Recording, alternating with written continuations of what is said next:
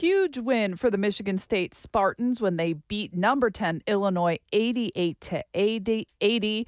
Uh, let's bring in Tom Izzo, of course, head basketball coach, and WJR senior sports analyst Steve Courtney to talk about this great bounce back win. Good morning, gentlemen. An instant Steve, classic at you. the Breslin Yeah, Center. I mean, what happened there, senior analyst? uh, hello? Hello. You're there. We, we got you.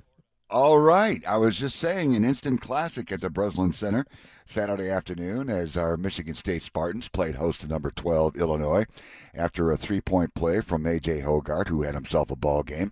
This thing tied 72 apiece uh, with about four minutes and change left. This particular tilt uh, changed hands many, many times. 15 ties, 16 lead changes. No place for a nervous person. Senior stepping up. Let's talk about it. Coach, how are you this morning? Uh, I'm waiting for Jamie's analysis because she's usually coaching. And uh, I got stuff for you. 11. I, I can only imagine. we did uh, give up 11 threes, guys. You don't win, win many games giving up 11 threes, and yet a couple of them were tough shots. And uh, – they were kind of, you know, throughout the game, and uh, especially the start. You had to give Illinois credit; they were good, and uh, it was a big win for us because that I think is as as talented or the most talented team in our league, and maybe one of the more talented teams in the country. Uh, AJ Hoggard tied his career high with 23 points, 12 of 13 from the free throw line. That was huge. You had a lot of contributors this time down the stretch. Well, we did, and uh, you know, I thought uh, between Hoggard and especially, uh, you know, we we were just uh, eyelash short of having three guys for 20 points. That doesn't happen very often, and and Jay Akins was in a little foul trouble early, but he played pretty well, and so those four are the ones that are going to carry us. You know, unfortunately, we got uh, Tre Holloman in foul trouble too, and he didn't play much in that first half, and. uh but you know we're still uh, by committee at the center, you know, and everybody does some good things, and yet we we struggle there some. So that's our point of emphasis this week. But uh, I think when AJ is playing well and playing good defensively, that kind of inspires Tyson, and and uh, I thought the other guy that uh, played real well was Malik Hall. You know, he we went to him in the post. He you know, by going into the post, we we got to the free throw line a lot more. Easier said than done. Jamie would say, "Why don't you do that more often?" But and, yeah. and I'd probably agree with her, uh, to be honest. But uh, sometimes it's matchups. Coach, uh, you know Illinois has a pretty good fast break offense, but MSU, you guys really kind of got the better of them in that transition basketball. Well, we really did. In fact, in every category, you know, turnovers, I think we had six. Uh, to the free throw line, I think we got there 30 some times. All those uh, stats and a lot of the effort related stats, uh, rebounding was even, which uh, they're plus 12 or 13 against their opponents. So we did a good job there. Um, you know, we, you know, I, if I had an answer on why, but we just seemed more. Uh, more focused the whole time, and uh, that's kind of been one of our negatives, and we've got to do that. And watching the Super Bowl last night, um, I kind of listen. I, I I watch all the pregame stuff. That's more exciting than the game sometimes. and listening to Kansas City, uh, you know, they went through some tough times this year. Got beat some, uh, struggled some, and and yet their anchor Mahomes uh, you know, was there. And when AJ is like he was the other day, uh, we're a better team, as most teams are when their quarterbacks play well. Uh, I think a number that uh, put a smile on your face afterwards, Coach, uh, rebounding. Uh, it has been an issue of late, 33 rebounds apiece, uh, not to mention uh, the final number from the charity stripe, 73.5%, with AJ and Malik making some very critical ones down the stretch. Yeah, that was the difference. You know, we've lost a couple games shooting atrociously from the line. I keep saying I think we're a good free throw shooting team. We just either certain guys there or we just miss some that you can't miss. But um, it makes a difference. And uh, and by the way, our crowd was. I mean, it's always been good. It's been an unbelievable year. We've been more up and down than our crowd has been, but on this given day, um, it was. Uh, maybe the best I've heard it in 10 years. So that helped too. And take nothing away from that. It Moving felt, forward, Sorry, uh, Steve. Sorry, I I, was just, I was just gonna going to ask. Go, Go, ahead. ahead. No, no, Steve, you go. Go ahead.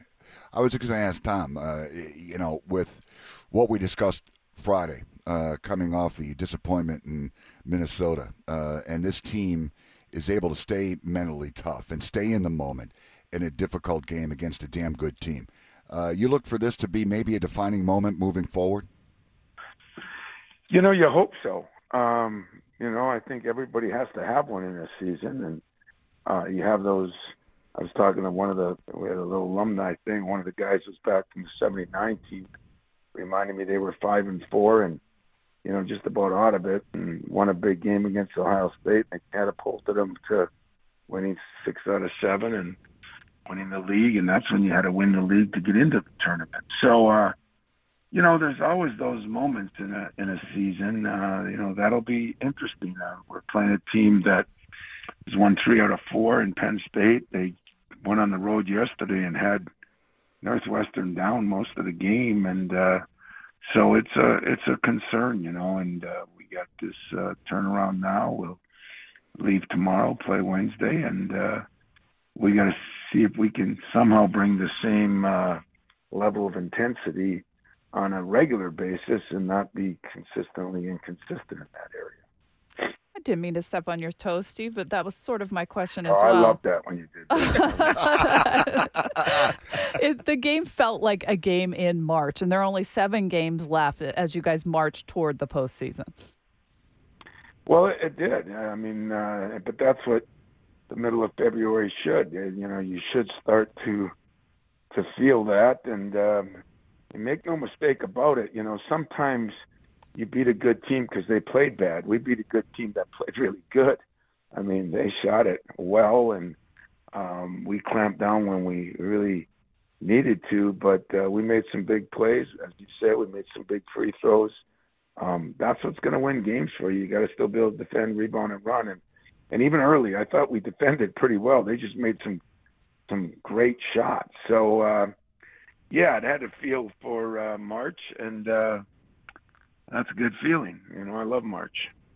And Coach uh, uh, Kohler coming back from foot surgery, I know it's been a little slow, but he's he's been progressing pretty steadily though. Yeah, you know that uh, that's another good point. Uh, you know, we we got to get him more time. We were we were really pleased with some of the things Coen Carr did. We're still not giving up on Booker. He's been way better in practice and just couldn't get him in that game. They went with four guards a lot in that game, but uh, Kohler, you know, he missed a couple of wide open layups that he normally are just money for him. hmm But I think that's the rust that he's still working on getting off. But uh, he had a couple of rebounds and a block that uh, you don't think he can do that. He's like Zach Randolph, you know, he can't jump over that uh, old phone book. We don't have them anymore, but the old phone book, and yet he uh, he finds a way to get some things with good timing. So that that's going to help us too if we can get a little scoring in there. If we can get 10, 12 points out of our post, that would really help us. Quickly, Tom, uh, I've never seen a player teed up for a post shot chirp, and we saw it a couple times with Coleman Hawkins and our own Jaden Akins. Uh, have you ever seen that called twice in a game? No, there's a lot of things I didn't see called. I think uh, Brad, Brad and I were uh, walking out at halftime, uh, and I said maybe we should just uh, get thrown out of here and we could go relax and let our assistant take over. It was a crazy uh, game. I, I did not see what their player did. Um, I did see what Jaden did, and if you know Jaden Akins, he might be the best overall kid I have on my team. The, in other words, as a student, as a player, he doesn't talk it. I, his was more put his arms out and uh, and we warned him, and that's why I jumped him. We warned him once once they do it to the opposition, if you chew gum the wrong way, they you know that's one they want to even out, especially if it's a question mark call. So I, I worry a little bit. You know, um, I don't want anybody downgrading a player, but if you take some of the enthusiasm away, um, you know, I think we get a little ridiculous there too. So True. not knowing the full understanding of what happened, and I really didn't call anybody to check on it. if we would have lost, I probably would have, but on a win, I didn't. The biggest thing it it hurt us was the two free throws they made. But it's a, what I tried to tell Jaden is I can't afford to have him out of the game. So True.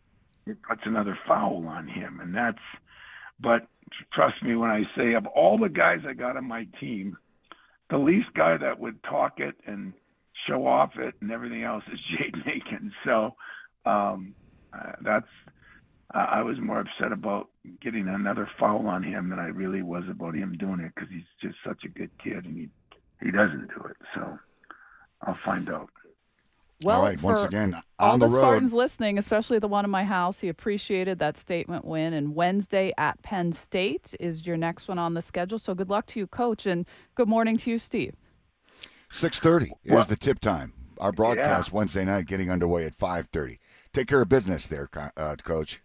How about the day? Is it sunny down there? There's not a cloud in the sky up here. It's uh, it's a great day. So, Steve, get those speedos on and get out there and lay in the sun. and Have a good day, brother. My There's a- eyes, my eyes. There's a mental picture everybody was waiting for on a Monday. We, we, we, we call it in the UP, we call that visual pollution. So uh, uh, maybe you should keep them all on and just go out and stand and get your face full of sun. All There right, you go. All right. buddy. Thanks, guys. See you See later. you, Coach. Bye bye. Thanks, Coach. That was fun. It's always fun. Must listen radio every Monday and Friday with Coach Well, Izzo. especially coming off a victory like that. Exactly. right? It's fun to talk They got some mo, uh, which they which they need. Uh, when we come back, a comeback of sorts, not in uh, terms of sports, but in terms of television. Also, what was your favorite ad? You want to text that to us? We're eager to listen. 1 800 859 0957. 1 800 859 WJR. Text us what was the one that maybe touched you or tickled your funny bone last night. We're back.